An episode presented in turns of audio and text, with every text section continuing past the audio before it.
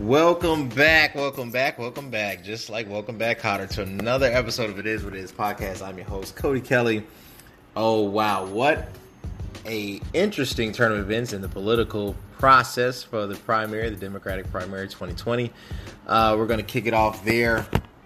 Also, provide some updates on the um, epidemic, growing epidemic of the coronavirus, and look into some things uh, that is affecting the kind of the ripple effect from it, and the possibility of a payroll tax being ended at least temporarily uh, from the White House. Stay tuned for another episode. Joe Biden wins Super Tuesday. I mean, Joe's looking like the heavyweight champ Ali out here, uh, racked up Michigan, Mississippi, and Missouri, and is just uh, extending his delegate lead over Sanders. Uh, it looks like they won't go into a brokered convention. It's just going to be a flat out win. Uh, my suggestion, I said this because Sanders is technically registered as an independent, not as a Democrat anyway. For Sanders to drop out and be that third party candidate, and therefore you can begin the national campaign um, you know process. But Joe has won uh, this coming or uh, this past primary Tuesday. Um, is looking like he is about to receive 350 delegates, uh, which is the fourth largest day on the primary calendar for Democratic candidates. According to the NBC News exit poll, Democratic primary voters in 2020 have two value or have value to uh, quality candidates the ability to bring, and these are the factors the ability to bring about needed change and the ability to unite the country. I think the latter being greater than the former, obviously, with the results of Joe um, when deciding how to vote. One third have each looked for someone who can bring about change for someone who can unite the country. So it's about an even split there. The NBC News exit polls also finds that there's a difference of opinion across the four largest states voting today. Uh, Biden's campaigns has hoped to mark uh, the primary with a big rally in Cleveland. So, like I said, uh, saw this one coming. Uh, I really believed, you know, Biden was going to pick up Missouri. This more of a centrist leaning state. Mississippi, obviously, being a conservative, so to pick up the Democrats down there, you know, that was going to go to Biden. And then Michigan is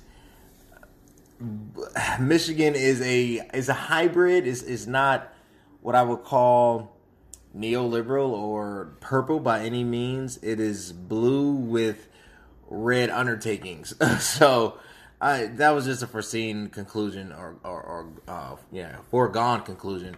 Uh, that Biden was going to basically be the the winner uh, in that primary contest. So I think the next steps is after the 17th. So next week, when you know like Illinois votes. I think the Sanders camp, if they do not pick up any states and if they get demolished again for the second, third straight week, uh, the focus has to be what do we do, right? Do we just fold in?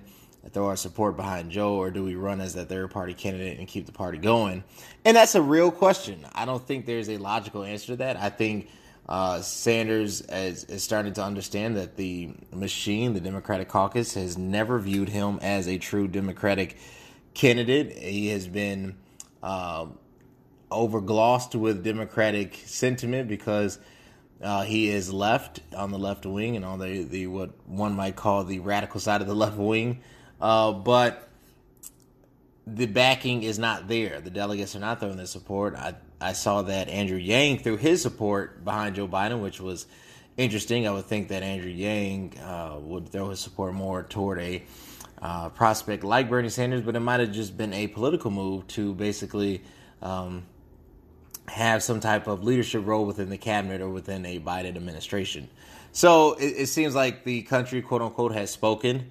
I think Sanders, if he's really going to be this revolutionary um, and really fight for the policies that he believes are need to be fought for and continue the the fight uh, against incremental change, against gradualism, and really take a hard shift in country focus. He needs to become the Ross Perot of the left and decide that it's now or never, and to really you know stick to his um, his laurels. So you know that's what I'm expecting. I'm expecting after um, the primary on the 17th. I'm expecting basically a a decision uh, to be made. I'm not expecting Sanders to just withdraw in support. I'm expecting Sanders to do something radical. If he draws in support, then basically that will be kind of the end of the candidacy, and then not political life, but after that, it's just like okay, where do you go, right? So, uh, you know, I'm really eager to see what next week's primary results are going to turn out, uh, but it will be an interesting one. Uh, update on the coronavirus as of uh, this week, earlier on this week, March the 10th. Uh, turbulent trading has continued to roll across uh, Wall Street. Anxieties over the coronavirus have uh, failed to subsidize with an increase in U.S. deaths, and New York Governor Andrew Cuomo is ratcheting up protective measures in his state. Cuomo has deployed the National Guard troops to a health department command post in New Rochelle, a suburb of New York City, where health officials have reported at least 108 cases of COVID 19 in that area. While there have been no reported deaths in New York, neighboring New Jersey announced its first one, a man in his 60s in Bergen County. I think the obviously there's a two-folded response. The first thing is the disease is real. We need to be prepared. Precautionary methods need to take place. And it's almost like we're a step behind for whatever reason. The focus has to be on vaccination and preventative measures and cure, the cure itself. So that's one. You have the health aspect of it. The second thing is how it's affecting business. Obviously, uh, some employers are employing policies that you know employees can work from home, work remotely, not have to come in. Some are actually creating uh, breaks, right, sabbaticals, right, basically until this thing kind of dissipates. Um, and it affects commerce. Obviously, if you if you don't want or the spreading of this really happens in large arenas where there's masses of people. Where where do masses of people usually flock to? Sporting events, so that affects the sporting industry. Retail, so that affects the shopping industry. Groceries, which is retail again, uh, it affects food industry. Uh, so the day to day institutions uh, that are so essential in our lives are being dramatically impacted. Schools, think about it, your grade schools, your high school, your colleges, massive amounts of people all gathered together that this thing could spread very rapidly. So, uh, not having these things accessible and closing them down is going to affect commerce. From that, therefore, you get the rollout or the negative effect on the stock market. I think Trump's focus is to somehow not lose the competitive edge and the the gaining of the stock market by lowering interest rates, uh, trying to implement this new you know employer uh, basically subsidy that they don't have to pay uh, payroll tax. I think for this quarter for this month. Uh, and all these measures to kind of offstay this, but the damage has already been done, and I think we're just now seeing the fallout. Uh, my hope is that oh, the government takes a serious look into preventative measures and curing, and really throwing their resources and energy and strategy behind finding a cure. These uh, cases are out there. The U.S. is gaining more and more cases.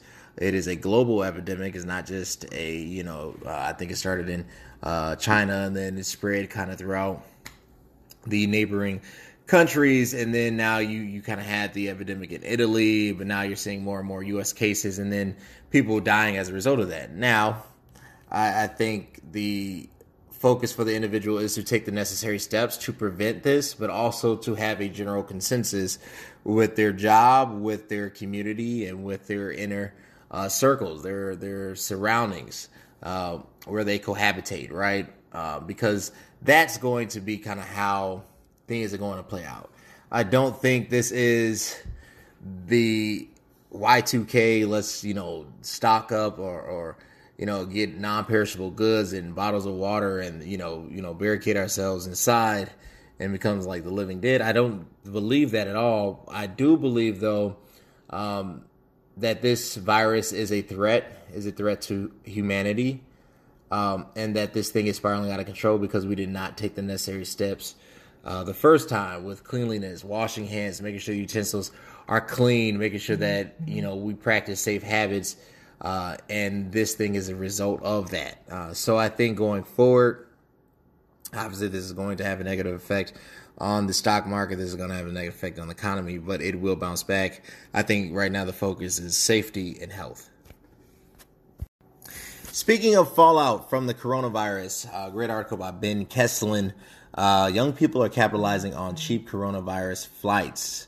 One young person has stated, If I die, I die. If the coronavirus gets really dangerous, I might as well be somewhere having fun. A California college student uh, was quoted saying, As people around the world have canceled their trips because of fears of new coronavirus, Ashley Hinkle has booked three. Hinkle's 20 is taking advantage of cheap flights to see North America.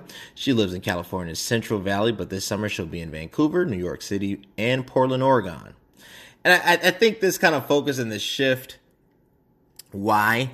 Uh, is because I think as much as there is fear, a growing sense of fear in uh, a pandemic, an epidemic, a a growing concern of catastrophic or close to catastrophic uh, events, trying to um, go away from that, but realizing that that's a real possibility. There's also this balance that if you look at the amount of cases and the actual percentage of fatalities from these cases, is less than the flu, it's less than cancer, it's less than heart disease, it's, it's less than you know the things that we have dealt with historically for the last 50 plus years.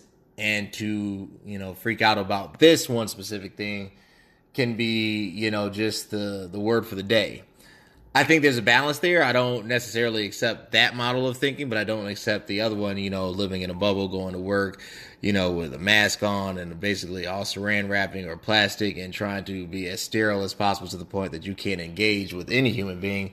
Uh, I think that's another extreme. I think the bubble boy is too far left, and the other one is, or too far right, and the other one's too far left. I think there's a healthy medium, a middle ground that I think is safe to walk on and stand on uh, that we should take the necessary precautions, but at the same time, we can't stop living life. Obviously, if you feel that you are in danger, if you have suffered in the past from health ailments and you are susceptible to this, if you have a weakened immune system because you're already currently battling certain things within your body, uh, whatever your lot in life may be, I think that's how you approach it. I don't think that, you know, we should just say, oh, it's the end, let's, you know, prepare and everybody buckle in. Uh, and at the same time, I don't believe like you know whatever, whatever. Let's go wild. You know, there's that you know sanity portion of it uh, that I think is right in the middle. Like, hey, look, let's just do whatever is necessary doing, but at the same time, keep the ball going forward. Right, life is not over, and it's great. You know, air uh, fare tickets are down because of that because travel is down. I was looking at some airfare tickets today uh, to go to Miami uh, to take my wife for her birthday and uh, it is extremely low. You know, so you know, hey, not to quote this, you know, I think it's a little uh, callous. There's a quote that says, you know, I believe it's a Shakespearean quote. When there's blood on the street, buy property. I think that's callous and inhumane. But I do think that sometimes out of these horrific incidents, opportunity creates itself. Uh, so, you know, I think the the focus for society is to keep the ball moving forward, take the necessary steps to prevent this, and to make sure that we can come up with a sustainable pattern of existence and life and health. Uh, and at the same time, don't be afraid to, you know, go outside for a walk. President Trump is thinking about ending payroll tax. What? Trump has proposed eliminating payroll tax through the end of the year. The president's preferred timeline would ensure that tax cuts last through the entirety of his reelection campaign. That's definitely a political move right there. Shannon Pettypiece goes on to write that President Trump told lawmakers he wants a payroll tax cut that would last at least through the election to give consumer spending a jolt as the coronavirus threatens to cripple economic growth. So this could just be a retaliatory method or a method or an adverse method against coronavirus to spark the economy again. Uh, the president has told Republicans at a closed door lunch Tuesday that he wants a payroll tax rate that drops to zero through the end of the year. According to White House and Senate official, another White House official added that different timelines were discussed. Trump is currently backing only those that will stretch through at least November or December with some talk of expanding the cuts beyond 2020. I, I think my thoughts on this is this is a great counterpunch uh, toward the coronavirus. Here's the pros. this is the pro side to it. It will force companies to hire more because the cost per hire just has dramatically reduced. So if you're taking a payroll tax, uh, what is the count per head? Let's say it's 22%. If you can lower that to zero, that's how much more uh, revenue you have. So it definitely will create a jolt uh, from institutional practices, and if it's used correctly, can increase employment. The con side is there's no end game to it. A because is it going to you know just be uh, initiated and executed and implemented throughout the election? Will it continue if he wins again? Will it continue as a give back? You know, like it's. I think there's too many questions up in the air. And then the other thing is, are companies going to hire not only full time positions but higher wage positions? Because this is to me great for like retail, right? Like we need a lot of customer service people. We need a lot of this. It's it's great for mass hiring, but for your higher category jobs, your VP level and stuff like that, is this really going to impact them more? You know, so I don't know. This is definitely a risky business move. it's definitely interesting. I'm interested to see the possibility of this because that seems like a lot of talk. I've never seen a tax row uh, of zero, payroll tax of zero. That that is that is uh, extreme. I've never seen that, um, but that would be an interesting development. I think one can give a fair assessment in saying that. Is it? It's like to me, it's just dangerous. I think the long term effects are dangerous. It's like um, I think the best way to say it, it's like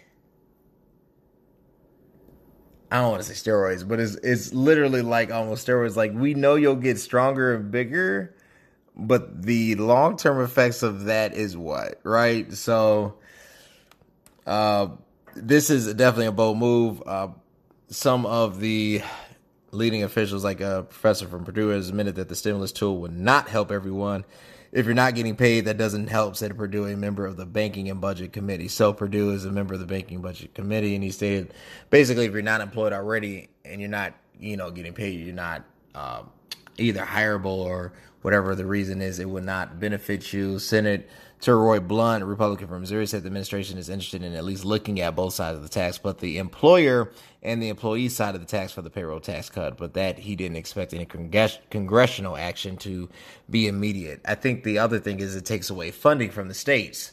They depend on that, you know, corporate tax, right? That payroll tax. And to take that away, yes, it will help larger institutions to mass hire but will it create higher wage jobs? You know, so that's what I'm saying. Like it's like a it's like a sugar high. That's what it is. It's not sustainable energy in the long term. It will give you the spike and you'll be bouncing off the walls.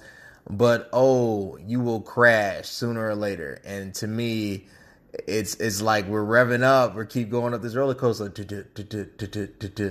But that drop is coming. So, you know, we have to be leery and make sure that if something like this were to even become plausible, there are precautions at every step of the way to make sure that there is easy reentry back into a similar system that implemented and has the payroll tax feature. So, U.S. jobs reports came out last Friday, February 2020. The U.S. economy added 273,000 jobs, with unemployment decreasing back to 3.5%. What does that mean? There are more and more and more jobs. So it is it is a candidate's marketplace. The problem is that doesn't mean that the jobs are of higher wage growth and that doesn't mean that the obstacles to getting higher hired have been removed. So it's like there's more and more opportunity to swim. However, has there been enough uh, indicators or enough statistical measures that the pool is deep enough so that you can actually swim in and not just you know be whatever whatever just in the pool to be in the pool? Is it really sustainable growth creating a or or closing the uh, gap between the haves and the have nots or is this more what I would call categories one through three type jobs? So you know, like the the maintenance, the customer service, you know, which is fine, but when you talk about managerial, talk about uh, VP, uh, executive type roles, are we increasing in that? You know, or is the push more, or has that phase might have the economy might have phased out? Right? Is it more of the push of the IT uh, type role? So I, I, I mean, I think there's a lot there, a lot to unpack. Obviously, you know, you want to see more and more jobs adding, and the you know the unemployment rate decreasing, which means that more and more people are employed. Gainfully employed is the question or what I would say progressively. I don't like the word gainfully employed because I, I think that's uh, it, it's a play on words. I, I think progressively employed is the better phrase. Uh, so basically, the job that they have, they can u- utilize that one stream of income and provide a sustainable and healthy and growing life and lifestyle for them. You know, so they don't have to do that and I Uber or drive Lyft at night, right? So that's the difference.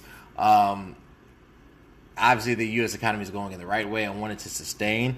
Uh, I, I, don't want it to fall off at any point in time. Uh, but I think there has to be a shift toward how do we get the money back into the hands of the populace as a whole? How do we raise the standard of living? And then dual sided, um, this duality of how do we lower the cost of living? So there's really true uplift right? And I think that has to be the next uh, wave of focus. All right, that's been another episode of It Is What It Is podcast. I'm your host, Cody Kelly. Connect with me on IG at C on IG at CVMK33. Love to engage with you. Love to, you know, uh, talk and just uh, see what you want me to cover, see your thoughts on these topics. It's been interesting, especially the development of economic pressure uh, did not get into tonight. We'll cover in the next segment uh, the oil war between uh, Saudi Arabia and Russia and how the barrel uh, of oil has dropped to a 30 year low.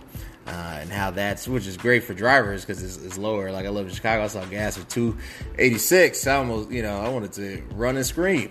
I haven't seen it that low in the city. I'm talking about near downtown. Uh, so you know that's a great thing. Uh, but definitely, you know, this coronavirus and everything has taken its effect, and how you know the economy is responding to it is an interesting development. But until next time, I'm your host, Cody Kelly. Take care.